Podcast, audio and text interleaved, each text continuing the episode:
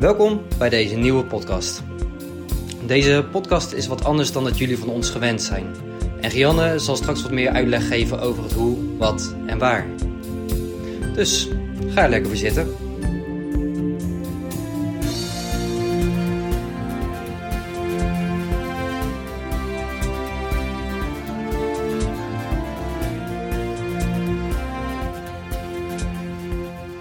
My name is Barbara. Dat is de titel van deze nieuwe podcast. Hij hoort niet bij een speciaal thema over ons boekje, maar is bedoeld voor het einde van dit jaar, als een terugblik op het kerstfeest. Nice to meet Barbara. Ik heb deze podcast ingesproken vanaf ons vakantieadres in Florida. We verblijven op een werkelijk prachtig eiland en op dit moment zit ik aan een bijna verlaten strand. Het is gewoon jammer dat jullie niet even om het hoekje kunnen kijken. Een groenblauwe zee, een wit zand.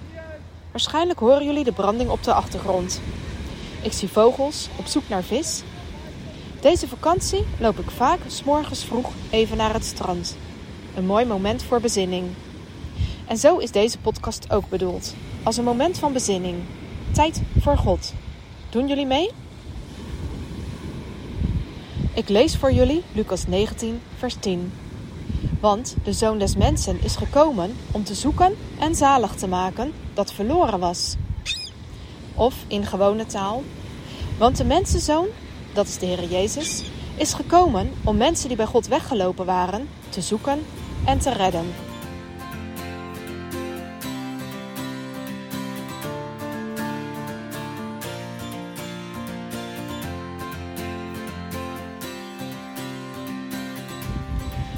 Voordat wij op vakantie gaan, spreek ik gezellig nog even af met Marije. Even bijkletsen. Dat is er een lange tijd niet van gekomen. Samen kijken we ook even hoe ver we zijn met het boekje Nice to Meet You, deel 2. We verdelen de taken. Een van de hoofdstukken gaat over de plaats waar God jou wil ontmoeten. Dat is in zijn kerk, zijn gemeente. Thijs Dekker heeft er een supermooi stukje over geschreven. Over zijn ervaring met de kerk in Alaska tijdens zijn laatste vakantiereis. Wow, wat een super gastvrije gemeente was dat. Ik heb ook echt zin om weer in Amerika naar de kerk te gaan, zeg ik tegen Marije. Oh ja, ik wil echt weten hoe het was hoor, reageert ze. En dan bladeren we verder door de lijst met ideeën. In het rijtje met stukjes voor door de weeks staat het woord Bethesda. Ideetje van Ronald. We kijken elkaar even verbaasd aan. Bethesda? In het hoofdstuk over de kerk? Nu moet je weten dat Ronald altijd een kei is in het leggen van verbanden. Hij zal er dus vast een goede reden voor gehad hebben. Ik graaf in mijn geheugen. Volgens mij kwam dat omdat we in Jeruzalem Bethesda bezocht hebben. De plek waar een man al 38 jaar ziek was. Een plek, zo ontdekten we, die eigenlijk heel dicht bij de tempel lag. Het religieuze centrum van die tijd. De plek waar God gediend werd. En dan die verbijsterende woorden van die man op de vraag van Jezus of hij beter wil worden. Hij reageerde met: Ik heb geen mens om mij in het badwater te brengen. Geen mens. Oftewel, er is niemand die naar mij omkijkt. Zo dicht bij de tempel en dan toch geen mens. Niemand. Ik denk dat Ronald dat bedoelt, zeg ik tegen Marije. Maar ik weet het niet zeker. Zou hij niet Bethsaida bedoelen, oppert Marije. Dat is de plek waar Jezus zijn discipelen heen zond om het goede nieuws te gaan verspreiden. Feitelijk het begin van de kerk. We komen er niet helemaal uit. We hebben ook even geen inspiratie erbij en besluiten het te laten rusten. Kunnen we altijd na de vakantie nog aan Ronald vragen? En we hebben al best veel stukjes. Vergeet niet te appen hoe het was, hè? zegt Marije als we die avond afscheid nemen. Nu is Marije best hardnekkig, moeten jullie weten. Braaf appt ze de dag na kerstavond. Hoe was jullie kerst? Ik ben echt heel benieuwd. Om eerlijk te zijn, kan ik niet gelijk antwoorden. Wat ik kerstavond meemaakte, moet echt nog even landen. Een plekje krijgen in mijn hart. Liever reageer ik eigenlijk even helemaal niet. Ik ben dan net als Maria, die bewaarde de dingen in haar hart. En wie ben ik om dit verhaal te delen? Wie ben ik dat ik God zo concreet mocht meemaken?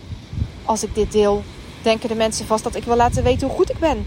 En dat ben ik helemaal niet. God, Hij is goed. Even later stuurt ze me een nieuw stukje voor het boekje Nice to Meet You. Het is een heel persoonlijk stukje geworden over hoe zij de laatste avondmaalzondag vanuit de kerkbank meebeleefde. Ik weet niet of ik dit durf te delen hoor, appt ze me. Wil jij eens meelezen? Later die dag lees ik haar prachtige column. En het ontroert me. Ze beschrijft het zo dat je het helemaal kan meemaken. Alsof je daar zelf in de kerkbank zat. Het zet je ook aan het denken. En het beschrijft vooral hoe goed God is voor ons. Dit moet je delen, alleen maar mooi, heb ik enthousiast terug. En meteen besef ik, maar dan moet ik ook delen dat God nog steeds de levende God is. Het zat namelijk zo.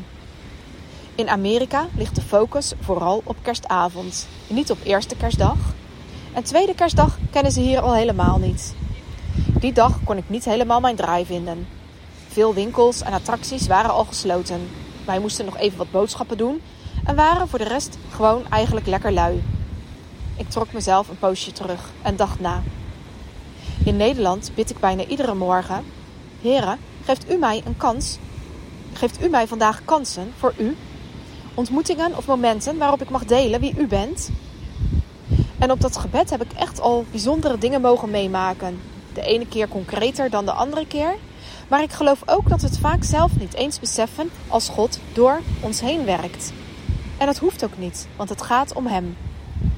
Maar in Amerika had ik dat gebed dus de eerste dagen achterwege gelaten. Vreemd land, vreemde taal. Ik zag die kansen even niet zo voor me. Maar toch voelde dat ook niet helemaal goed die dag. En ik legde het voor aan God. Ik bad opnieuw. Geef mij toch kansen voor u. En ik zei er heel eerlijk achteraan. Alleen, dat zie ik nog niet zo voor me in een vreemd land. Wat ik die dag mocht leren, is dat het er niet om gaat of ik het voor me zie. Bij God zijn alle dingen mogelijk. En zo reden wij iets wat aan de late kant naar een kerk. We keken er erg naar uit, want in Amerika doen ze erg hun best op de dienst van kerstavond. Vaak zitten er dan ook onkerkelijke mensen in de kerk. Dus ze zorgen voor een mooie muziek, een goede boodschap. En in alle kerken waar wij geweest zijn, gaan op een gegeven moment de lichten uit en brandt iedereen een kaarsje. Dat staat symbool voor het licht dat gekomen is. Het licht dat de duisternis verdrijft. Een mooie traditie. Bij de kerk zie ik iemand schuifelen over de stoep. Een zwerfster. Ze legt haar schamele tasjes in een portaal van een kantoorpand en wil gaan zitten. Meteen zeg ik tegen Dirk Jan: Dat kan toch eigenlijk niet? Kerst vieren in een mooi versierde kerk en een zwerver op de koude stoep vlak naast de kerk? Maar ja, zoals gezegd, we waren wat laat en het is een vreemd land, een vreemde kerk, een vreemde taal. Wat kun je beginnen? In Nederland zou je misschien iets kunnen doen, maar hier? Weet je wat, dacht ik. Ik zeg het straks wel even tegen iemand die hier woont. Want normaal gesproken word je uitgebreid welkom geheten in de kerk in Amerika. Zeker als je een vreemde bent. Maar uitgerekend deze avond waren ze erg druk met elkaar. Bekenden omhelsden elkaar, riepen vrolijk Merry Christmas, bewonderden elkaars outfits en waren super druk. Ze zwaaiden Merry Christmas naar ons en zo liepen we de kerk binnen. Het lukte ook niet om de dominee aan te spreken die bij de voordeur stond. Want ook hij draaide zich precies op dat moment net om. Dus zochten we een mooi plekje uit en de dienst begon. Het was vast een prachtige dienst. We zongen mooie liederen en de muziek was van goede kwaliteit. Een jongen zong een werkelijk prachtig lied helemaal solo. Er werd ook een kort filmpje vertoond waarin in eenvoudige woorden werd uitgelegd wat kerst nu eigenlijk betekent. Jezus kwam naar deze aarde voor gebrokenen, vertelde het filmpje. En je zag op de beelden iemand die zich liefdevol ontfermde over een zwerver. Mijn gedachten dwaalden steeds af naar de oude vrouw in het portaaltje. In de preek had de dominee nog een voorbeeldje. Ik weet eigenlijk niet eens meer precies hoe of wat. Maar hij vertelde me dat hij een heerlijke avond ging hebben met zijn gezin. Zijn kinderen waren er allemaal. Ze gingen eten en zeker wel een uur lang cadeaus uitpakken. Echt op zijn Amerikaans dus. Heel anders als bij ons. De boodschap of toepassing van dit voorbeeld is me helaas even ontgaan. Want ik zat maar met die arme zwerfster in mijn hoofd. Kortom, het was vast een hele mooie dienst. Maar ik kon er niet echt van genieten. Eerst werd ik zelfs een beetje geïrriteerd en ik dacht: ik loop zo naar die dominee en ik zal eens even zeggen. Maar toen dacht ik: ik heb zelf ook niks gedaan. Wij reden ook gewoon voorbij in die grote auto die we van het verhuurbedrijf hadden gekregen. In onze keurige outfits, op mijn hoge pumps. En vreemd land, vreemde taal, dat zijn gewoon smoesjes. Dus ik ben er maar voor gaan bidden, in de kerkbank. Heren, ik geef het over aan u. Wat wilt u dat ik doen zal? Zal ik iemand in de kerk aanspreken? Of? Na de dienst begon ik er natuurlijk meteen over tegen Dirk Jan. En die zei heel nuchter: Joh, laten we er gewoon nog een keer langs rijden. Misschien is ze al lang weg. Ondertussen vonden de jongens het ook zielig. Stel dat ze er nog wel zat. Wat hadden we dan? We vonden nog één banaan en een flesje water in de auto. En dat was het helaas. Dirk Jan rijdt inmiddels stapvoets langs alle portaaltjes. En ja hoor, daar zat ze. Een oude vrouw. Onder een dekentje met een paar schamele tasjes om haar heen. En opeens was ik niet bang meer. Normaal gesproken zou ik gedacht hebben: straks berooft ze me. Of straks is ze psychotisch. Of wat moet ik zeggen? Of. Ik dacht daar niet meer aan en stapte uit. Ben bij haar neergehurkt. Heb haar aangekeken. Ze stelde zich voor. My name is Barbara, zei ze. Zwervers hebben ook een naam, flitste het door mij heen. Toen zij geboren werd, was er iemand die haar Barbara noemde. Ik gaf het water en de banaan en verontschuldigde me dat we niet meer bij ons hadden. Maar ze was er blij mee. God bless you, Barbara, zei ik, terwijl ik haar arm aanraakte. Kan ik iets voor je doen? vroeg ik. Maar ze wist het niet. Zal ik dan voor je bidden? Voor ik het wist, rolden de woorden uit mijn mond. Dat wilde ze graag. En zo zat ik dus op kerstavond op mijn feestelijke hakken in mijn mooie outfit met de ronkende motor van de Cadillac op de achtergrond op de stoep te bidden met Barbara. Ik weet niet eens wat ik gezegd heb. Bidden met iemand anders vind ik moeilijk.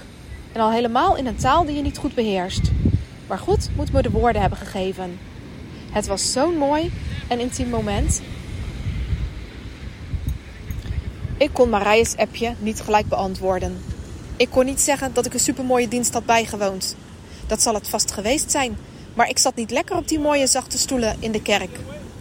Ik was er niet helemaal bij. Toch kon ik het ook niet maken om Marije's vraag niet te beantwoorden, want dit was mijn kerstavond. Misschien wel de mooiste die ik ooit heb meegemaakt. Smiddags bad ik nog. Heren, geeft u mij kansen voor u. En s'avonds was die kans er. En hoe? God kan door ons heen werken. Wie wij ook zijn, waar we ook zijn. We hebben op de terugweg in de auto allemaal voor Barbara gebeden. Hoe het verder gaat met haar weet ik niet. Maar blijkbaar had God er een goede reden voor om ons op dat moment naar die plaats te sturen. In ieder geval wilde hij mij iets leren. En daar ben ik hem oneindig dankbaar voor. Bidden jullie met ons mee voor Barbara? En bidden jullie ook, heren, geef mij kansen voor u? Het is een super eng gebed, want je weet niet wat er gaat gebeuren als God dat gebed verhoort. Wie of wat er op je pad komt, in welk avontuur je belandt. Maar één ding is zeker: Hij is erbij en draagt ook zorg voor de uitvoering.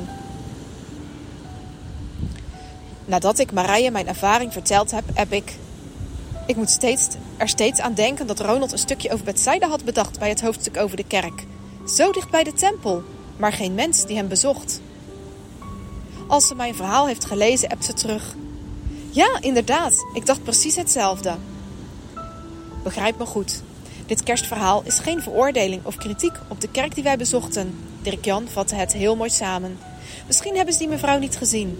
Misschien kennen ze haar wel en hebben ze al heel wat in haar geïnvesteerd, maar wil ze gewoon niet. Wij weten het niet. Dit kerstverhaal is een spiegel. Voor mezelf. Jezus kwam voor het gebrokene. Voor hen die verloren waren. Voor mij. En ook voor jou. Of je nu op een kussentje in de kerkbank zit of onder een dekentje in een koud portaal van een kantoor. En hij wil dat wij, net als de kaarsjes in de kerk, zijn licht verspreiden, om zo het donker te verdrijven. Dat was mijn kerst 2019. Hoe was jouw kerst?